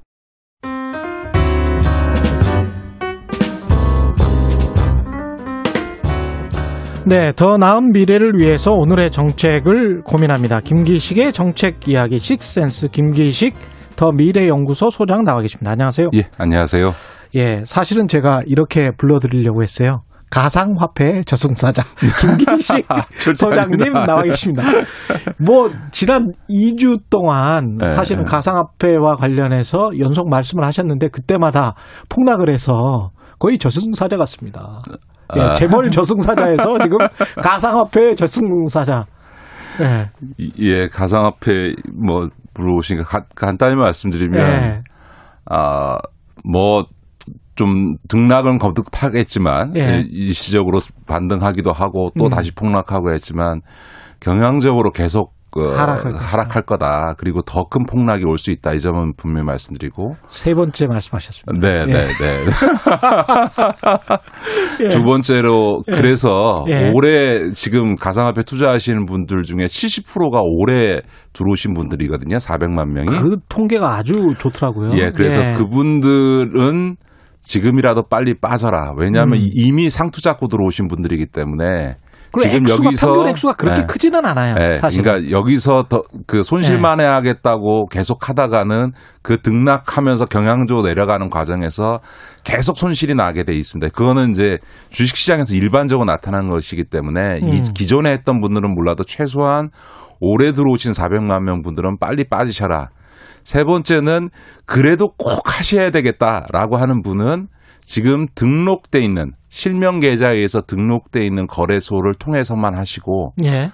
비트코인이나 이더리움을 뺀 나머지 알트코인들 이른바 잡코인은 빨리 버리 버리셔라. 이게 이제 제 그 결론인데 왜냐하면 예. 이 경- 경영적으로 내려갈 수밖에 없는 게두 음. 가지 요인입니다. 하나는 지금 많이 거론되는 것처럼 중국에서 지금 아예 이제 채굴까지 금지하겠다고 하는 등 이런 이제 각국 정부의 규제가 강화되는 것도 있고요. 또 음. 하나는 지금 미국이 지금 이제 테이퍼링이라 그래서 이제 국채 매입을 줄이는 것에서부터 시작해서 금리 인상으로 이제 나아가려고 하고 내년에는 아마 금리 인상이 저는 이루어질 거라고 좀 보는데 그렇게 될 경우에 아, 그렇게 빨리 보시는 그렇게 되면 이제 예. 미, 그 일종의 자산 버블이 꺼지기 시작하는데 그때 그렇죠. 이제 제일 늦게 꺼질 게 부동산, 그다음 음. 주식, 제일 빨리 꺼 버블이 꺼질 게 가상화폐거든요. 그러니까 음. 다시 말해서 금리 인상으로 인해서 소위 자산 버블이 빠질 때 제일 빨리 것. 그리고 제일 크게 빠질 부분이 가상화폐 영역이어서 이게 음. 예를 들면 가상화폐 이렇게 버블이 생긴 것도 저는 뭐 특별한 현상이라기보다는 자산 버블의 일종의 한 형태로 지금 보고 있기 때문에요. 예. 그런 점에서 이미 내년에 미국의 금리 인상이나 테이퍼링이 예상되고 있는 상황에서는 음. 가상화폐는 구조적으로 일정하게 하락할 수밖에 없는 요인이 있다라고 예. 하는 거고 그런 점에서는 일시적인 급 등락은 있을 수 있어도 경향적으로 내려가는데 꼭 이럴 때 소위 코린이들 오래 들어오신 분들은 계속 상투 잡으면서 계속 손실 보는 일들이 반복적으로 나타나니까 예. 오래 들어오신 분들 금액 크지 않으신 분들 음. 빨리 빠지시라는 점 말씀드리고요. 예. 그 다음에 아마 정부가 9월 24일 이후로는 저희 실명 계좌에 기반하지 않은 거래소, 등록하지 않은 거래소에 대해서는 예외 없이 폐쇄 조치할 겁니다. 그렇게 되면 음. 이제 거기서 거래한 이 가상화폐에 대한 보호 장치가 없는 거기 때문에 그렇죠. 빨리 등록돼 있는 거래소 4개 거래소인데 글로 음. 어, 거래를 옮기셔야 되고요. 음. 그 중에서도 비트코인이 전 세계에서 60%를 차지하는데 우리나라에서는 10%가 안 되고요. 아. 다른 나라에서 통용도 안 되는 알트코인, 잡코인을 포함해서 소위 이른바 알트코인의 비중이 90%가 넘는 전 세계에서 유일한 시장이 대한민국입니다. 그만큼 투기적인 음, 투기적이네. 요소가 크거든요. 그러니까 예. 전체적으로 보면 지금 우리는 이른바 전 세계 주류를 차지하고 있는 60% 차지하고 있는 비트코인 비중이 10% 이하로 떨어져 있는. 그러니까 얼마나 투기적이겠어요. 그러네요. 예. 그러니까 예를 들어서 이런 거거든요. 음. 그 어느 코인은 50원에 등록하고 30분 만에 1000배가 뛰었어요. 우리 고스톱판에서 예. 흔들고 쓰리고의 피박의 왕박 해도 안 나오는 그거는 천- 천 배는 안 나오죠. 천배의 예. 이그 음. 상승률을 보였는데 이- 그러면 이거 고스톱판보다 더한 도박판이라고 하는 거는 여기서도 그 확인이 되는 거 아니겠어요? 그렇죠. 어떻게 예. 50원짜리가 어 30분 만에 5만 원이 되는 이런 말도 안 되는 일이 벌어진 이 투기판에 더 이상 들어가시면 안 된다. 다시 말씀드립니다. 아, 예, 알겠습니다.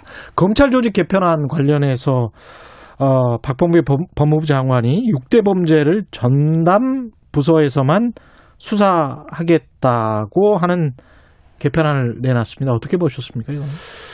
예, 이제 지금, 지금 그 조직 개편안의 지금 핵심은 서울중앙지검에서 강력부를 폐지하고 음. 그 소위 예전에 특수부였던 반부패 수사 1, 2부에 통합하도록 하겠다. 예. 그리고 이 서울중앙지검의 전담부서 이외에 나머지 어, 그 지방검찰청이나 음. 지검은 형사부에서 수사하되 그거는 승인을 받고 하라라고 하는 건데요. 예.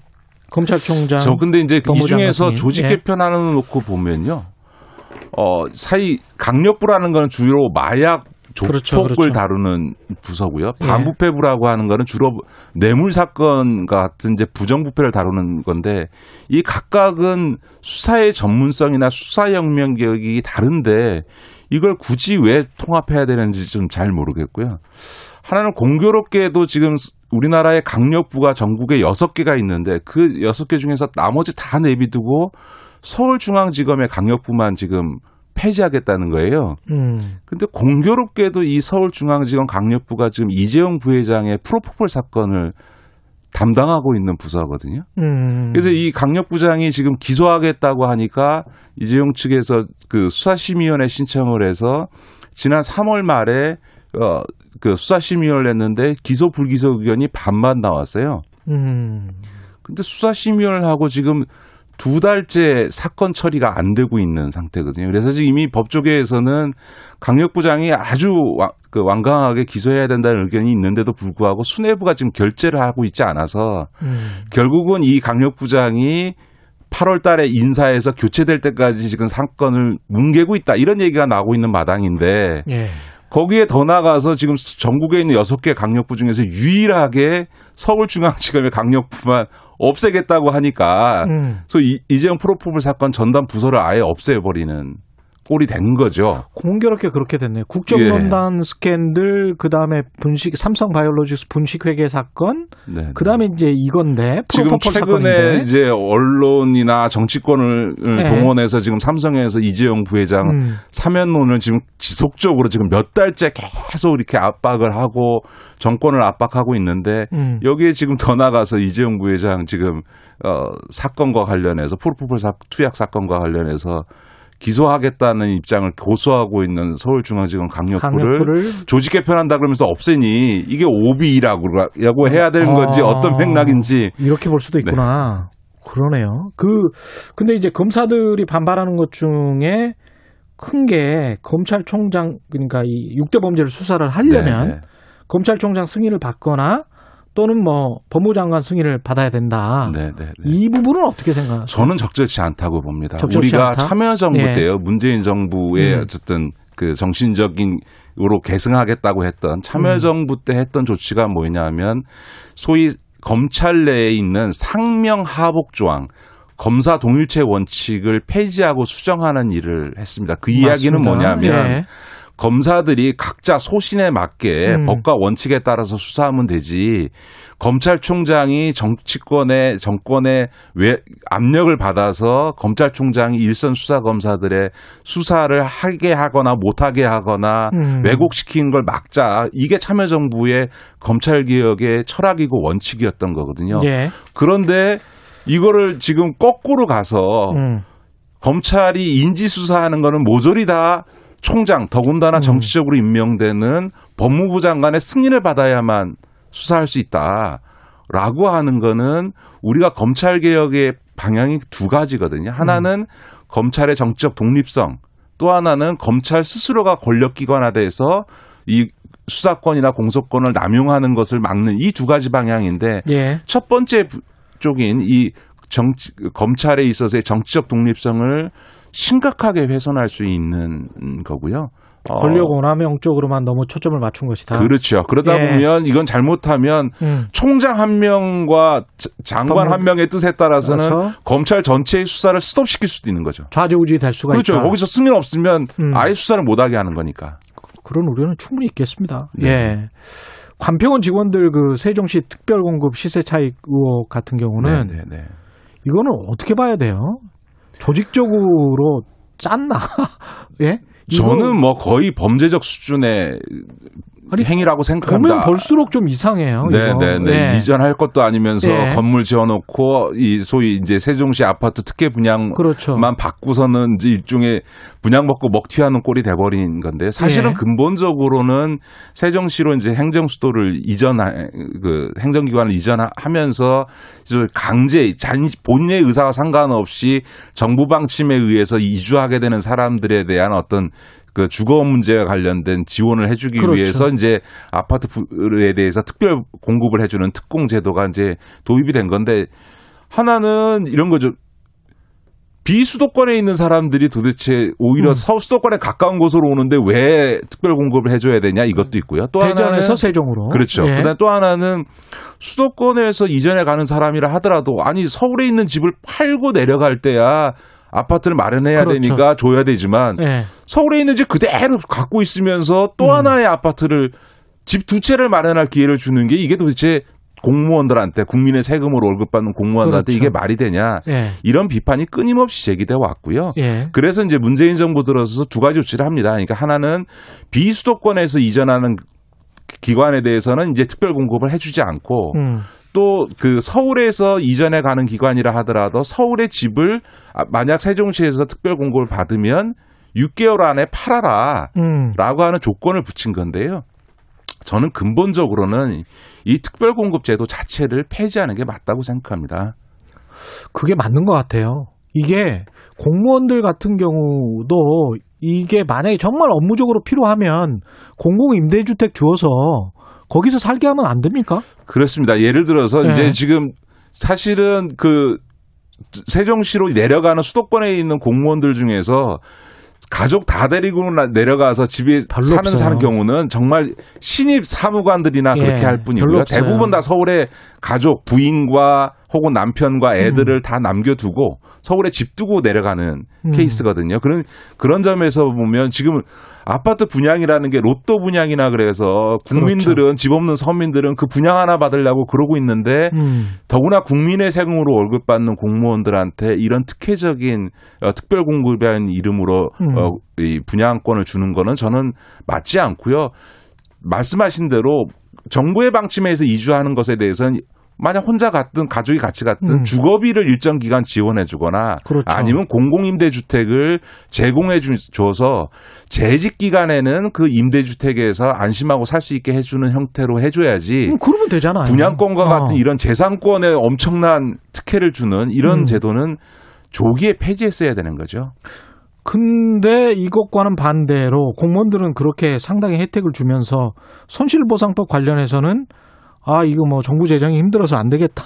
이게 지금 이제 기재부의 입장인데 이거 어떻게 봐야 될까요? 이거는 저는 어, 손실 보상은 해줘야 된다고 생각하고요. 예. 그 다음에 소급 적용이라고 하는 거는 당연히 할 수밖에 없다고 생각합니다. 왜냐하면 법이 예를 들어서 6월 달에 지금 제정이 됐다. 음. 그러면 그 이후에 발생할 손해에 대해서만 어, 주겠다 이렇게 말이 안 되는 거죠. 왜냐하면 작년 12월부터 지금 6개월째 지금 방역 조치가 유지되고 있으니까 적어도 지금의 손실은 계속 연속선상에 있으니까 당연히 소급은 해야 되는데 언제까지 소급을 할 거냐라고 음. 하는 점에서는 지난 2월달에 이미 한번 재난지원금이 나가지 않았습니까? 그런 네. 점에서는 적어도 3월 이후분에 대해서는 소급해서 줘야 되는 건 맞는데 한 가지는 우리 청취자들께서 언론에 여론화된 것만큼 자영업자들의 손실이 그렇게 크지는 않습니다. 사실은 어, 정부의 통계뿐만 아니라 모든 연구자들이 음. 그의 통계에서도 다 공통적으로 확인되는 거는 음.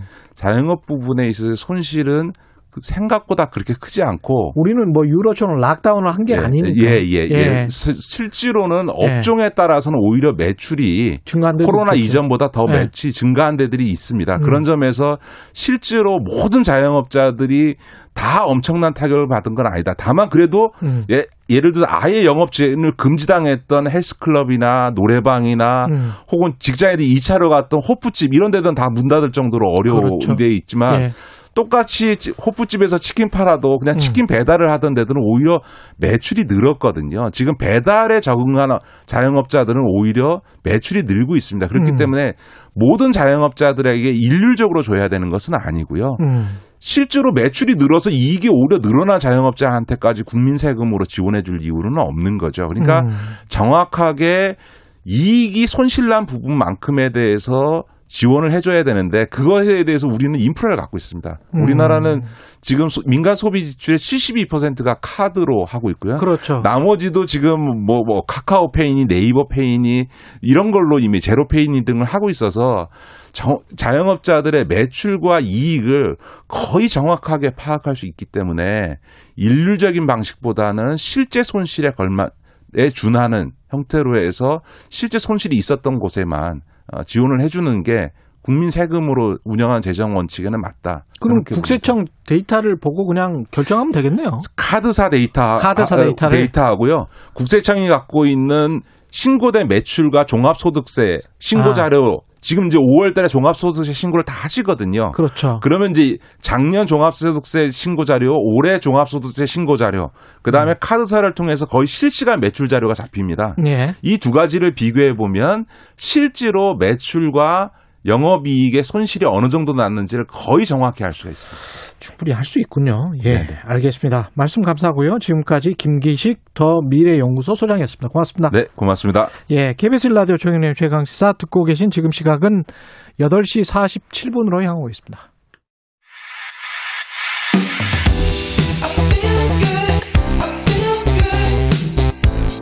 세상에 이익이 되는 방송 최경영의 최강 시사 네, 오는 30일, 31일 양일간 P4G 정상회의가 서울에서 개최됩니다. P4G가 뭐예요? 이렇게 의아해 하시는 분들 있을 텐데요. For Green Growth and, and the Global Goals. 풀어보면 녹색 성장과 글로벌 목표를 위한 연대. 아, 복잡하군요. 근데 예, P4G라고 간단하게 부르겠습니다. 코로나 위기 속에서 우리나라가 주최하는 최초의 환경 분야 다자 정상 회의인데요. 외교부 유연철 기후변화 대사 연결돼 있습니다. 안녕하세요, 대사님. 안녕하세요. 외교부 기후변화 대사 유연철입니다. 예. 반갑습니다. 반갑습니다, 대사님. 네네. 예, P4G가 뭐 복잡하네요, 영어로 돼 있으니까. 네네. 이게 어떤 의미인가요? 예, P4G를 간략히 말씀드리자면은 어, 기후 변화 대응과 또 지속 가능한 발전 목표를 달성하고자 하는 글로벌 협의체입니다. 예. 근데 그 다른 협의체와는 좀 다르게 P4G는 이제 정부뿐만이 아니라 기업과 시민 사회 등이 파트너로 참여하는 융합형 조직이에요. 예.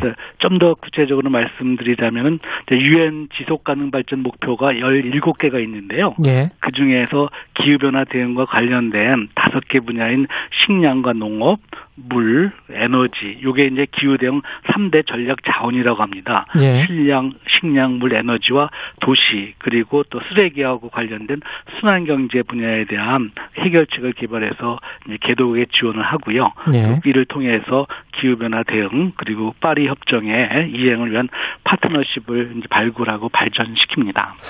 기후변화 대응과 지속 가능한 성장을 말씀을 하셨는데 네. 그 전에 덴마크 코펜하겐에서 회의가 2018년에 있었고요. 네네. 이번에 이제 그렇습니다. 두 번째 회의인 거죠. 그렇습니다. 이번에 회의를 하면 어떤 내용들이 담기나요? 이번 회의를 하면은 저희가 그 주제로서 그 에, 통합 포용적인 녹색 회복을 통한 탄소 중립 실현을 주제로 저희가 선정을 해봤습니다. 예. 그전 세계가 현재 직면한 3대 위기가 있지 않습니까? 바- 그 코로나 위기, 그다음에 경제 침체, 예. 기후 위기를 잘 극복해야 되는데 이것이 다 모두 연관되어 있습니다. 예. 그렇기 때문에 이들과는 연관되어 있는 3대 위기를 극복하기 위해서는 저희가 그 녹색 회복 그리고 포용 그 것도 이제 개도국이나 사회적인 취약계층도 포함하는 그리고 어, 탄소 중립의 비전 실현을 위한 기반을 다지는 계기가 될 것으로 저희가 어, 그 상정하고 음. 저희가 포용적인 녹색 회복을 통한 탄소 중립 비전의 실현을 저희가 주제로 선정을 하고 거기에 대해서 저희가 논의를 하게 됩니다. 다른 나라의 정상들이나 뭐 기업들, 뭐 시민단체 대표들 이런 사람들이 오는 겁니까? 누가 오는 건가요? 그렇습니다. 각국의 정상들 그 60여 분 이상 오시고요. 예. 그다음에 정상 그 세션도 있지만 또 기업가나 또 시민 단체들이 그 참여하는 일반 세션도 있습니다. 예. 그- 그쪽에서도 그 많이 참석을 하고 있습니다. 음, 기업들 같은 경우는 이익이 뭐 전혀 다를 것 같아요. 뭐 정유사 같은 경우는 이런 기후 변화 대응에 관해서 상당히 꺼릴 것 같고, 뭐 환경 관련 기업들은 좋아할 것 같고 그런데 어떻습니까? 어떻게 이거를 조율해 나가야 되나요? 네네. 에, 지금 저기 아까 말씀드린 그 우리 전 세계가 당면한 3대 위기를 극복하기 위해서는 모두가 다 그 기후 위기에 대해서 대응을 해야 합니다. 예. 왜냐하면은 그 생태계가 건강하지 않으면 예. 인류가 생존할 수 없다라고 하는 그러한 절실한 위기감이 있죠. 그렇기 예. 때문에 어, 여태까지의 성장하는 방식, 여태까지의 기업들의 판매 방식과는 다른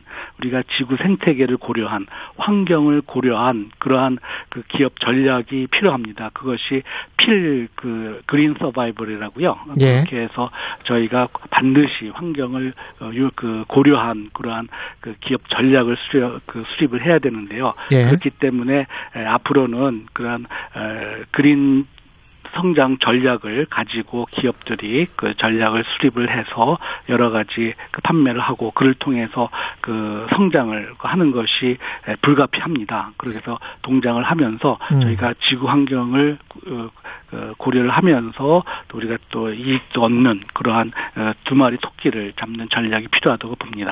아까 60여 개국 정상들이 참여할 거라 그랬는데 바이든 미국 대통령은 어떻습니까? 예, 지금 저희가 그 초청국 명단은 전부 저희가 조정 그 최종 조율 중에 있습니다. 아, 최종 조율 중이군요. 네, 예. 그리고 대회 발표 건도 저희가 협의 중에 있어가지고요. 예. 그런 거가 다 되면은 저희가 어, 저 발표를 하도록 하겠습니다. 예, 확정해서 말씀하실 수는 없고요. 네. 예, 그 파리 협정 같은 경우에 이제 열 195개 나라가 네. 온실가스 배출량을 줄이자고 약속한 거잖아요. 네네. 그게 실제로 이행되는 해가 올해죠. 그렇습니다. 그 우리는 어떻게 해야 되나요?